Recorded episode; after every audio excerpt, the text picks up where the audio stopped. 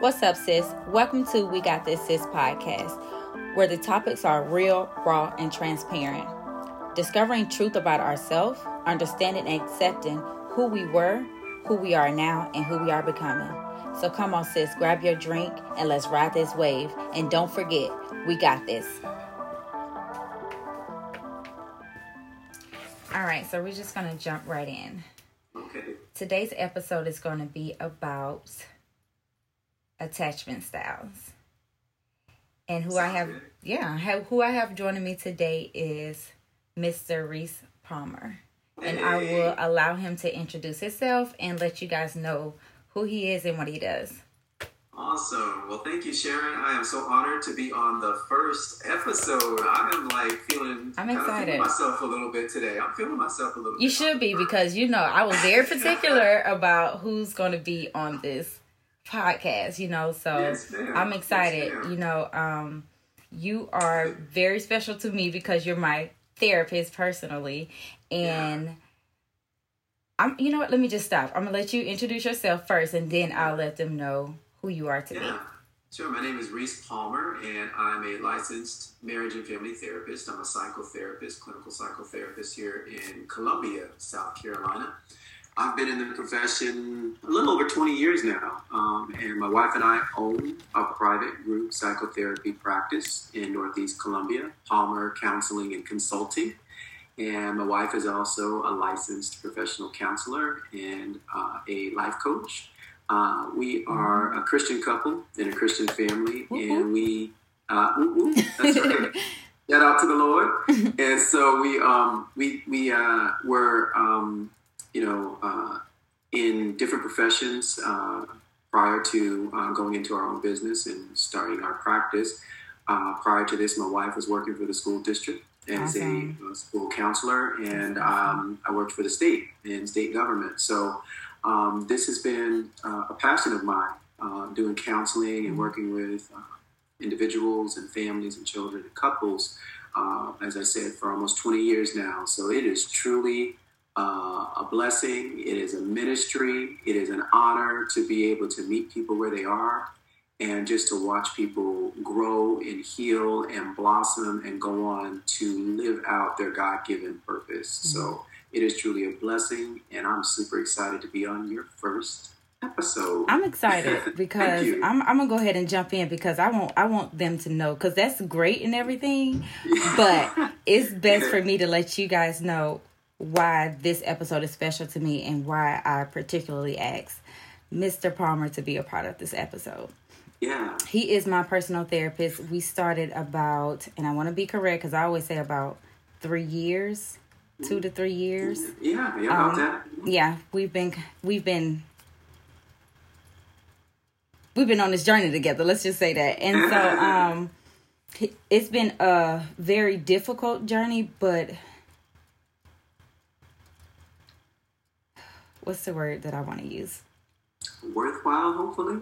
Yeah, well, I mean, obviously, because we're here now. And so, yes. um, but I say all that to say that um, I'm comfortable here, and I've grown a lot through therapy. And so this is actually one of the things, what we're going to talk about today is one of the things that, you know, was an eye-opener for me. And I'm yeah. hoping that as we go ahead and jump into this, that it also, you know, helps you in some sort of way. So we're going to go ahead and jump into this. I know all of you are thinking like attachment styles, like what is that? So we're going to go ahead and let Mister Palmer jump into that. So can you tell us what is an attachment style? Like what is it, and describe describe what exactly it is when we're talking about it? Yeah, sure. So uh, a great topic, by the way, Sharon. I think everybody really needs to know a little bit th- about this information, whether or not you're someone who is in counseling currently, or you've been in counseling in the past, or you're considering it. These are just things that I think are really, really helpful for everybody to know. Mm-hmm. And it's kind of like your personality, but it's a little bit different. Um, it's basically the way that you go about creating connections with others. And attachment um, has been a science or a theory that has been developed over three decades ago, mm-hmm. probably close to forty years ago. And um, the really the initial research was really about children and their attachment to their caregivers, typically their parents. Mm-hmm. And so they began to really understand um, how, and John Bowlby was the the original person, um, you know, uh, psychologist who studied uh, children's, infants, and then toddlers and children's attachment to their uh, caregivers. And um, over uh, the course of his research, and then those who followed him, um, they were able to determine that the attachment that a child has with their caregivers is super, super important mm-hmm. for every aspect of their development. Right, right. Emotionally, mentally, their physical development, everything is connected to that caregiver. And so if the child has a very healthy, consistent caregiver, then that child develops um, what we would call normal. They meet their milestones um, appropriately, and that child um, develops emotionally, physically, and as I said before, uh, psychologically very, very well. And so attachment styles start from the time that we're children, babies. And so all of the different relationships, starting with our parents or whoever was part of our village that, you know, kind of came together to help mm-hmm. raise us. Mm-hmm. That, all of those relationships, all of those attachments form in us, they kind of shape us to have a certain way of attaching as we become adults. And so all of our relationships as we become adults, our romantic relationships, our close friendships are um, very much impacted or very much influenced mm-hmm. by those early attachment figures. So there's sort of the blueprint for how we go about connecting with others in relationships. Mm-hmm. And there's different types of attachment styles. If you want, we can get into that in a little bit and talk about what the attachment styles look like and how they kind of play out in relationships. I'm ready to jump right into it. And I think, I, I think, you know, I think our listeners would be um, ready to as well, because it'll make more sense like it sure. did for me, you know? Okay. So yeah. if you can go ahead and just describe the different attachment styles and their sure, behaviors. Sure. Absolutely. So if you if you go online and you Google attachment styles, you know, you'll find um, a you know a bunch of di- different variations, but they typically kind of um, kind of fall into three or four different categories. And for my work, I typically keep it simple. I keep it three categories of attachment styles. Like I said, sometimes you'll see four or or a little bit more. Um, but to keep it real simple for my work with my clients, I always just use the three basic attachment styles. Mm-hmm. So the first one is called an uh, a, uh, anxious pursuer. And the anxious pursuer attachment style is somebody who is usually the one in the relationship who's the communicator, right? There's usually that one person in the relationship who does more of the talking, always wants to share with their partner what they're feeling, what they're thinking. It's super important for their partner to also communicate with them, right? Mm-hmm. To open up, share their innermost thoughts and feelings with them. So that attachment style is very, very sensitive to any shifts or changes in the relationship. They're very sensitive to, sensitive to anything that may feel like it's creating any type of a a barrier to the mm-hmm. connection and intimacy. They are very sensitive to that. So anything that feels like it's coming between them or creating any space or distance emotionally, they are typically the ones that are going to notice it first in the relationship, and they're usually the ones that's going to speak on it first, right, right? right. So those are the anxious pursuers. And then just a little bit about how that type of attachment is formed in a person. Um, oftentimes the anxious pursuer has a uh, significant fear of abandonment. And so that may be because of past relationships where there was abandonment, either physically or emotionally. And it could go all the way back, as I said before, Sharon, to childhood, if they had um, emotionally abandonment experiences from their primary caretakers, like their parents or whoever, again, was responsible for their day-to-day care. Um, they may have experienced abandonment, if not physical ab- abandonment, where one or both parents just was not there for them and available for them, or the child may have felt emotionally abandoned. Mm-hmm. Like the parents had too much of their own stuff that they were dealing with, that they were not really able to emotionally meet their needs. That may have followed them into adulthood. And so in relationships, as I said, they tend to be much more sensitive to any um, disconnect or any emotional distance from their, their loved one. So that's the Yes. So that's the anxious pursuer. So they're constantly checking, putting out feelers, wanting to pull their loved one close to them. Um, they love to be, like we use that old term, be up underneath. Mm-hmm. You'll be all up underneath. Clingy, clingy. Yeah. Yeah. And, you know, so they, they like that connection. They like that feeling. It yeah. feels safe and feels secure to them, right? Mm-hmm. And so that's what they're seeking. That's what we're all seeking, honestly, in our relationship, Sharon, is a feeling of safety and, and security. security. Right. And that's what a good uh, attachment style looks like. Um, so um, the second type is somewhat kind of on the opposite end of the spectrum. And that attachment type is called a avoidant attachment style, or a uh, distancer, uh, sometimes we call it, or um, um, I forgot what other terminology. But the idea is these individuals tend to be a little bit more um, um, hesitant to to really kind of uh, expose them, themselves in a very emotional and intimate way. They tend to be a, li- a little bit more reserved with their emotions. They don't want to be vulnerable. Um, they, they they do have a really um, um, uh, specific way that they kind of protect that vulnerability within them, and it has to feel super safe for them right. to be um, to be open and vulnerable. Mm-hmm. Um, they also do not like a lot of conflict, and so they tend to be conflict averse. So if there's anything that feels like it may be getting a little bit heated, they may kind of, again, shut down, withdraw, either physically leave or emotionally just kind of shut down mm-hmm. and not really respond or engage with the other party, their partner or their loved one.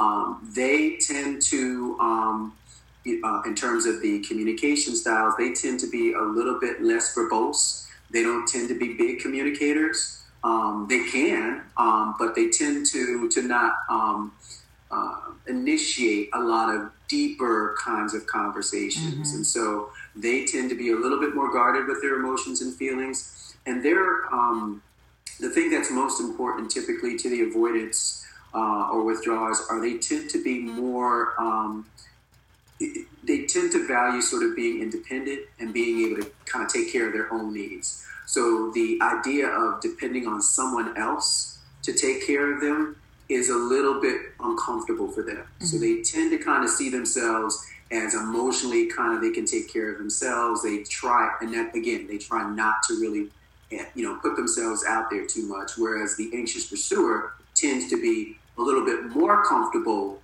with depending on someone for their emotional needs. And then also they're okay with that person depending on them. They actually enjoy that connection. Right. Whereas the uh, the withdrawing um, or the withdrawer avoidant type is not as comfortable with putting that mm-hmm. type of dependency on someone else and mm-hmm. like to be a little bit more independent with those things, uh, with regards to those things. So they tend to be, uh, in terms of their deeper attachment needs, they tend to be much more sensitive to criticism, and they also have um, typically their uh, underlying fear is one of um, being inadequate. Mm-hmm. And so if there's any type yeah. of feedback or any type of discussion where they feel inadequate, that's when they tend to shut, shut down, down and withdraw. Mm-hmm. Yeah, they have a really, really hard time often with those types of conversations. And so it's really difficult for them to kind of maintain that feeling when it feels in, you know, feels unsafe, and it feels sometimes overwhelming for them. Mm-hmm. So they don't do good with intense emotions, whether it's good or negative. They tend to be kind of even keel. They really do not like a whole lot of high energy emotion. Those are those people that tend to be real laid back most of the time. They don't really get too high, too low. They kind of like to stay in the middle. So that's the avoidant withdrawal. They tend to need to be kind of pulled out of this shell a little bit more in relationships. Um, they pretty much won't offer up a lot of things, but they need to be kind of coaxed out. And when they feel safe and secure, they can be good communicators because they want the same thing as the anxious pursuer. They do want that intimacy and that connection. They just go about it a lot different, and they're a lot more careful right. in their relationships. Mm-hmm. The third type is called a um, disorganized or fearful attachment style. Mm-hmm. And the disorganized or fearful person kind of vacillates back and forth between the two that I've just described. So sometimes they're much more uh, anxious in pursuing the connection with their loved one or their partner. And then sometimes they're much more um, ambivalent and, and may kind of slow things down. And a lot of times that type of attachment style comes from some um, experiences, either from, again, from their childhood or from past relationships where they could not really predict the connection with their loved one or their partner. Mm-hmm. And maybe some sometimes it was really healthy and it felt safe and it was secure and it was very predictable for them, while other times it wasn't. And the right. person may have abandoned them, may have hurt them, there may have been some trauma involved. And so that person is very um, ambivalent about that intimacy. Like they want it deep down, mm-hmm. right? Because we yeah. are all wired for that type of intimacy and connection. So in their heart, they, they they deeply want to connect, but then there's also this fear of being hurt mm, or being abandoned, good. Right? And so that's why it's called disorganized and fearful. So sometimes they really, really crave it. They want that connection. They want that intimacy. But then when it's there, they get, oh, wait a minute. You know, this is what, you know, they get a little nervous and they're anxious mm-hmm. and they may, they actually may push their partner away. So sometimes these, you know, these attachment styles will actually sabotage, you know, unintentionally their relationship because they're afraid that once that person is close to them, they're afraid of being hurt again. So they may, That's you know, nice. pursue them and, and once they get them, they may push them away. And then once they feel like the person maybe is losing interest or maybe they feel like the person is feeling a little distant to them, then they get anxious and they want to pull them back again. So it's kind of like the old double dutch, you know, yeah, going back and forth yeah. like this. And that's what happens with them when they get really anxious in the relationship. So those are the three basic types, Sharon. Um, the fourth one is really just uh, what we would call a, a secure attachment type. And this is someone who basically has been blessed to have really safe, secure, consistent relationships from their parents or their grandparents or whoever raised them. Whoever was part of their village were very predictable. They were very consistent. They were very healthy. And it created for this person a very safe, secure um, experience with relationships with right. people that are close to them. And then maybe as they grew up and they, you know, went through their teen years, had their first boyfriend or girlfriend, those relationships were on the whole healthy, right? And so they attached, you know, in a very healthy, secure way in those relationships. So these are the individuals that feel very comfortable with being in relationships, with communicating. Um, they're okay with, you know, sort of um, being with someone mm-hmm. who, you know, depends uh, on them for emotional support. They're okay with that. Um, they tend not to get rattled when things aren't going very well in the relationship. They tend to be very grounded individuals. So mm-hmm. they're not real, real high and overly excited. They tend to kind of are able to understand what's going on with themselves. And they are very open to communicating and talking about things. And they feel generally safe in relationships. Mm-hmm. They don't get really anxious. They don't tend to get, you know, really jealous and things of that nature. Again, they tend to be just very grounded individuals, very confident in relationships, and typically have, you know, pretty good self-esteem. So they don't really get too, um, you know, emotionally, you know, um, up and down and all over right, the place right, in right. relationships. Right. So that's kind of like the, the three or four. The fourth would be, as again, like I said, the last one is more of a safe or, or a, a secure relationship person. That's some really, really good information. Style. Yeah. I can actually kind of relate. Uh, see, that's why I'm in therapy, because I feel like I can relate to all four, four yeah. of them, oh, you know, in a so sense. Yeah, yeah, and I'm so sorry, Sharon. I should have said that. None of these are like etched in stone. So mm-hmm. you can move through all of these. Right. You can move through all of these through the different stages and seasons in your life. You can move through all of these at in one relationship. Right. You know, you can start off in the relationship and be the real anxious pursuer, and you're, and then at some point maybe something happens in the relationship where there's some type of attachment injury or there's a betrayal, and now you're more fearful. Right. And you stay in the relationship. So now you move from like maybe maybe you were secure mm-hmm. in the relationship, and now you're feeling more disorganized or right. fearful because yeah. you're worried about, you still care about this person, but you're afraid to get hurt again. So I should have said that at the very onset, Sharon, that none of these are written in stone. You mm-hmm. really can move through, but I generally find in my work that individuals tend to have a default position that they more naturally kind of gravitate to. Yeah. But that's yeah. where, that's where I feel, um, I won't say issue, but I feel like that's where the challenge lies, you know, um, in your relationships, where you have to first identify your attachment style, um, mm-hmm. and like who you Absolutely. Are as a person and where that comes from. You know, we talk about a lot of times, you know, going back and, and facing our childhood and, and just understanding why behaviors we have as adults that, um, you know, and why we re- re- react and respond to the things, especially when it comes to relationship, since we're talking about that anyway. That's right. And so That's right. um, if you be real with yourself and you be honest with yourself, you're able to, you know, listen to those different attachment styles and identify yourself with them in mm-hmm. hopes that it will help you communicate better in your relationships That's or right. maneuver That's... through your relationships. And it's whether it is um, romantic relationships, friendships, or family members, like your attachment styles affects all of those relationships. Absolutely. Every type of a relationship. You're absolutely right, Sharon. Mm-hmm. And it is, it is really important to know what your attachment style is, because like you said, it will help you to navigate and to show up in those relationships the way that you really want to.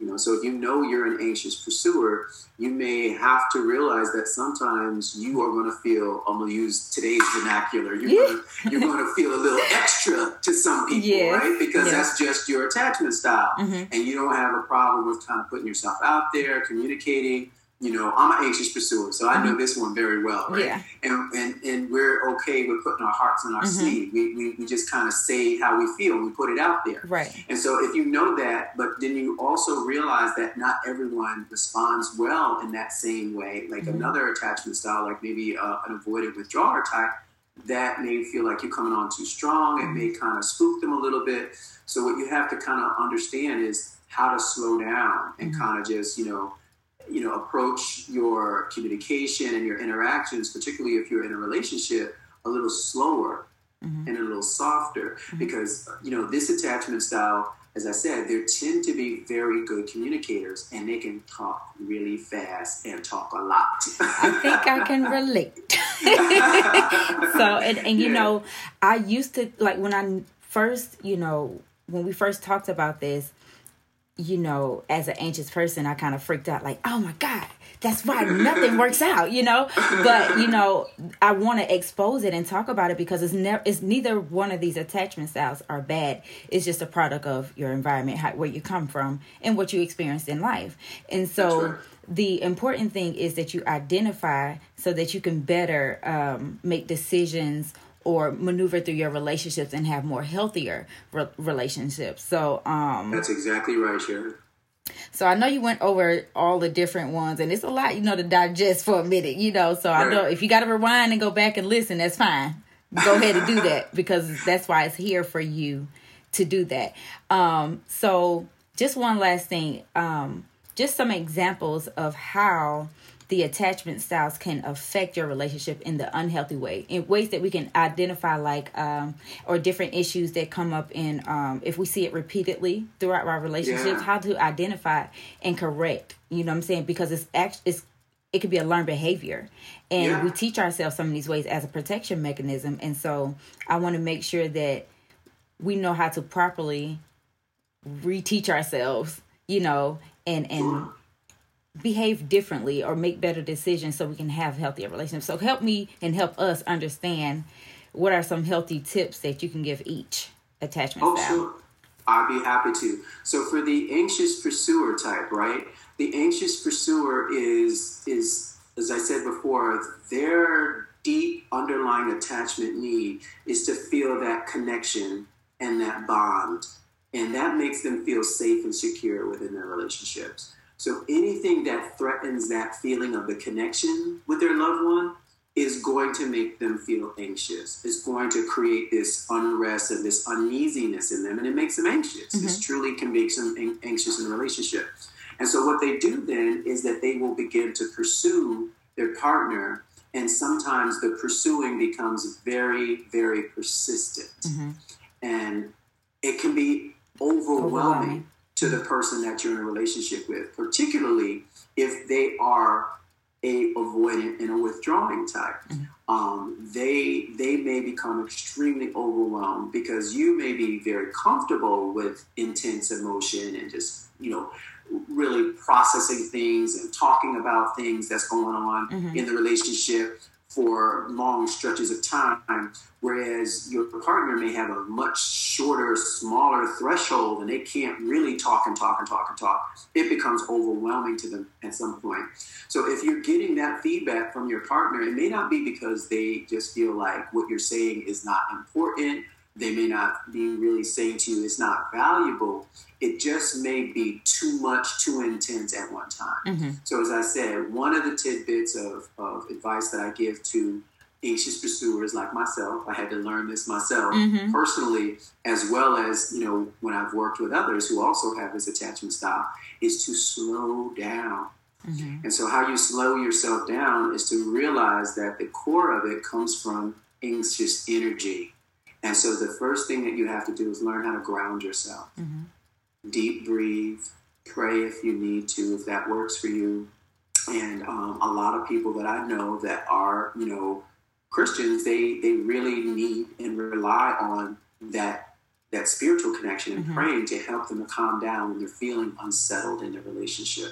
So that is the most important thing, Sharon, is to slow down, calm yourself, try to ground yourself so that anxious energy doesn't overwhelm your partner, right? Okay. So you can speak even slower when you're calm and relaxed, right? And so sometimes it's just the, the volume of words and how quickly it's coming out to your partner is just too much. It feels overwhelming. For you, you just feel like you're expressing yourself and you're just talking, but all of that anxious energy is coming out.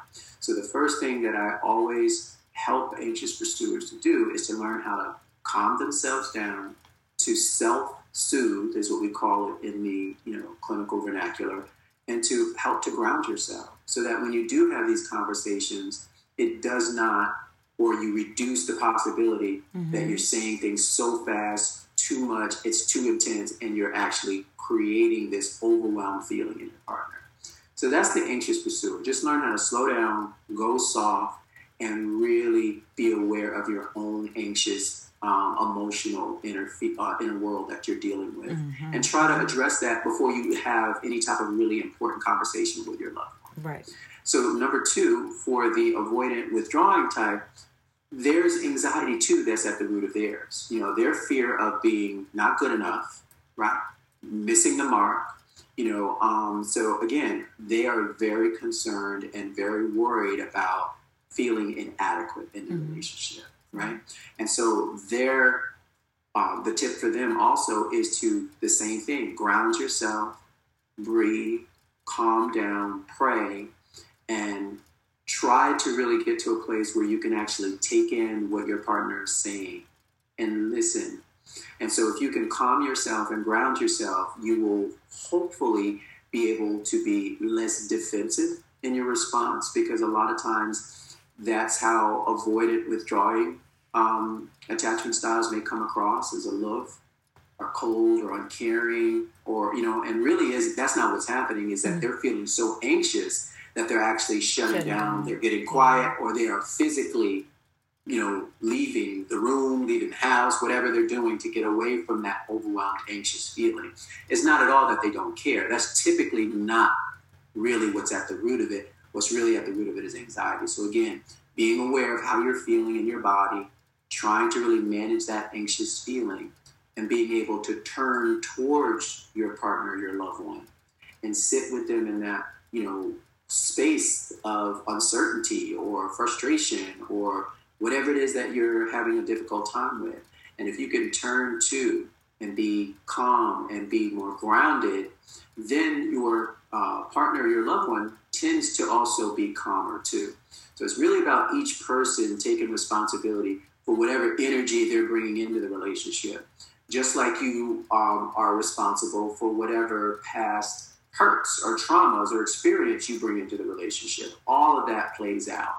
So for the uh, avoidant withdrawer, it's also about calming those inner nerves and, and being able to turn towards your partner, because when you walk away, it triggers. When you withdraw, it triggers your partner, especially if they're an anxious pursuer, it triggers those very um, raw uh, attachment fears of being abandoned. Mm-hmm. And so, uh, but if you pursue too vigorously or too hard, come on too strong, so to speak, as an anxious pursuer, you also create that same level of anxiety in your um, in your loved one or partner if they happen to be avoidant withdrawn type. Um, and then for the last type, you know, it's really about, again, understanding, okay, well, what makes me so afraid um, when this person gets close to me? Mm-hmm. Why do I shut it down? Why do I self-sabotage, right? Again, rooted in anxiety and understanding where this is coming from for you. And this is key for all three. Mm-hmm. And sometimes, Sharon, you may need to get yourself a good therapist mm-hmm. Mm-hmm. and work through it, right? You may work, you need to work through some stuff from your childhood. You may need to work through some past trauma and relationships that you've experienced, right, or trauma that goes back to your childhood, right? Because all of those things affect the way that you show up in your relationships as an adult. So a lot of this may require that you get some professional help from a good therapist where you can develop a really solid, trusting relationship with and begin to really process mm-hmm. and like unpack a lot of these emotions and feelings. And so I think if you can be really curious about yourself as a person, like one of the best um, questions that you can ask yourself is, why do I do that? Why do I think that way? Why do yes. I feel that way? Yes. And then try to like work through it, you know, and like I said, with a uh, in a safe space mm-hmm. with a really good therapist who you trust is the best, I think one of the best ways to answer some of those That's really true. important questions. Mm-hmm. You know, I can I can definitely say I agree because mm-hmm. for me, although I didn't know what was going to happen when I called, I remember um, you asked me, you said, well, why do you want to come to therapy? I said, hold on one second, let me get my notebook. And, you know, I, I was intentional about things that I saw, particularly in myself with the different relationships in my own personal life, whether it was a friendship, my family members, romantic, or um, work, you know, relationships. Um, I, I just was seeing a a a continuous, what, what's the word I'm looking for? Like a pattern? Yeah, like a pattern, pattern, cycle, mm-hmm. like a cycle mm-hmm. Um, mm-hmm. in in all of my relationships. So something just said, and something in me was like, okay, if it's like that with every relationship, okay, then I need to figure out what it what is it about me that, yeah.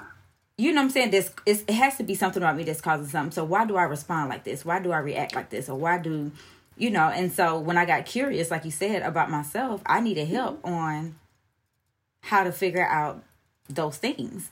Um, I also remember my pastor saying, you know, sometimes we have to go back and face some of those things from our childhood. And I remember saying, well, how you do that?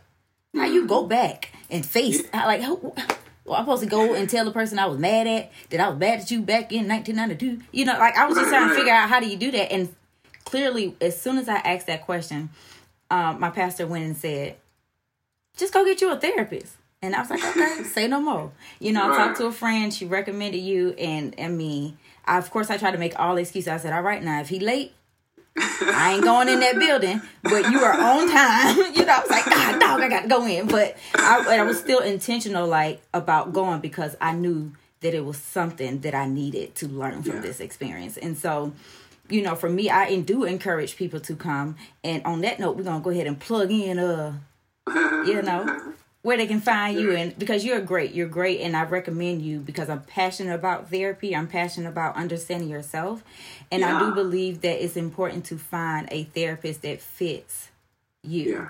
Absolutely. and your needs. Oh, you just said a whole word just then, Sharon. Mm-hmm. And I think a lot of people. First of all, I think therapy gets a bad rap, unfortunately, still. Mm-hmm. Yeah. Um, thankfully, not as much as it did before, but there's still somewhat of a stigma that surrounds, you know. Therapy. Mental health and therapy, especially in the Black community. Especially in our community. Yes. Yeah. And so so I appreciate you just um, creating this platform, this podcast, Sharon, to really encourage people mm-hmm. not to suffer in silence. There's yes, just, definitely. To, That's to the whole point. And suffer. Yeah. You know, and, you know, and I hope, sorry, and I, and I hope this encourages people. I you do. Know? Um, but you're absolutely right. You You have to find someone that you're comfortable with. And I'm a firm believer in shopping around. Because if it doesn't work for you, if you don't feel comfortable, if you don't feel like that person gets you, if you don't feel like there's a connection there, therapy is most effective when the relationship is good. It's good. And so you can look at all kinds of research, um, Sharon, and the research bears it out time and time again. It is not as important how many letters that they have behind their name, how much schooling they have, how many certifications, how long. None of those things are really as important as how well can you connect, connect. with your therapist, mm-hmm. right?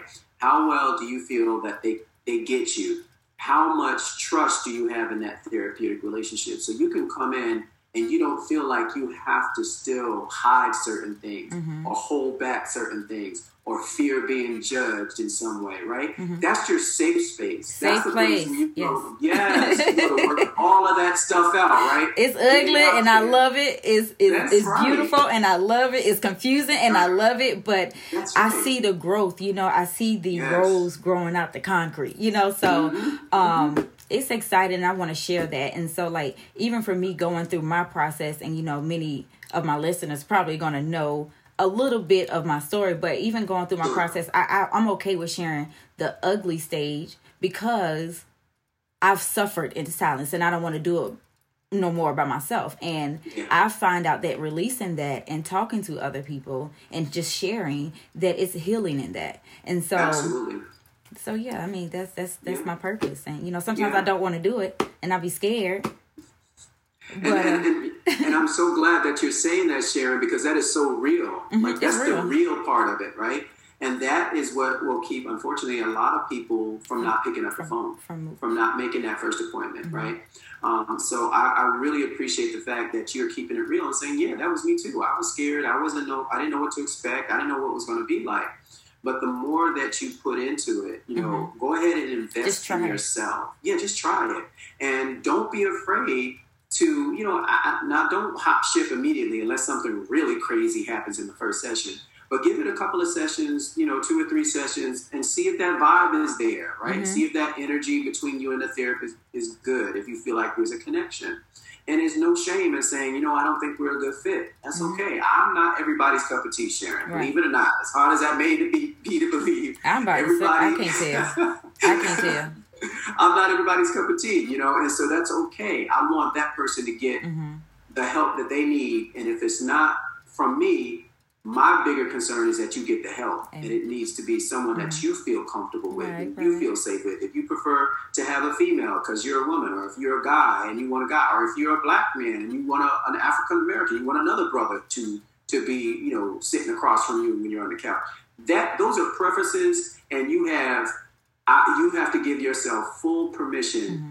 to select who you feel is going to best understand you, connect with you, get you, and help you as you go through this journey of self-discovery and healing. And so that's what we do mm-hmm. at Palmer Counseling and Consulting. There we go. As I said before, me and my my beautiful wife, um, Valisa Palmer, um, we we uh, uh, own the practice, and we have a beautiful team. There's twelve of us all together. And if you want to go check us out on our website at palmer counsel dot com, you'll see our, our lovely diverse faces mm-hmm. up there. Um, and we just have, my squad is the best. I'm sorry. I'm just going to put it out there. Hands down. I'm telling you. Y'all locked in.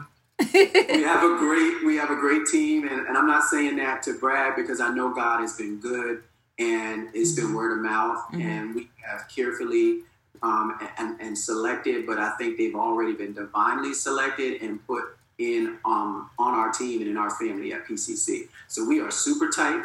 We have a really, really great team of clinicians who are just super talented. I mean, just blessed with working with children, with working with um, adults. They do individual work. They work with couples. They work with families. Um, my wife loves working with millennials. Um, my jam is, is I work mostly with couples now. I do a lot of couples work. I'm a relationship expert, so I love helping people figure out their relationships. If it's individual work, um, occasionally I see individuals, and they will be more, a lot of times, working on their relationship with themselves. And I want that to get right first. And then you can figure out relationships with everybody else. Right. Once right. you figure out your relationship with yourself. Self, right. and, and from a spiritual perspective, once you figure out your relationship with God, That's and true. then that helps you set the groundwork and so the foundation true. for your relationships. And I think a lot of times people put it backwards. They try to find themselves in a relationship. And to some degree,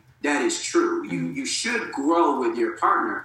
But you really should have a very strong sense of yourself. What are your core values? What's most important to you? What are your non-negotiables? You should already know your relationship goals before you go into a relationship, and give yourself full autonomy and empowerment to say, if it's not there, if those things are not present for you, mm-hmm. to opt out of that relationship and be single for a season, and then move into another relationship as one, you know, may present itself. But understand what's most important to you, because I find that when people begin to compromise the core things, the things that are most important, that's what brings on the depression. That's what brings on the anxiety. That's what brings on the low self-esteem. That's what brings on the doubt and all of those other things that come along. The more you move away from your core and from your center, those things that you know about yourself to be true, but you compromise because you want to be in that relationship, mm-hmm. it never works out. Right. You always wind up feeling some type of way, typically, like I said, anxious, depressed, mm-hmm. worried, uncertain, insecure, right? All of those things. Be true to yourself.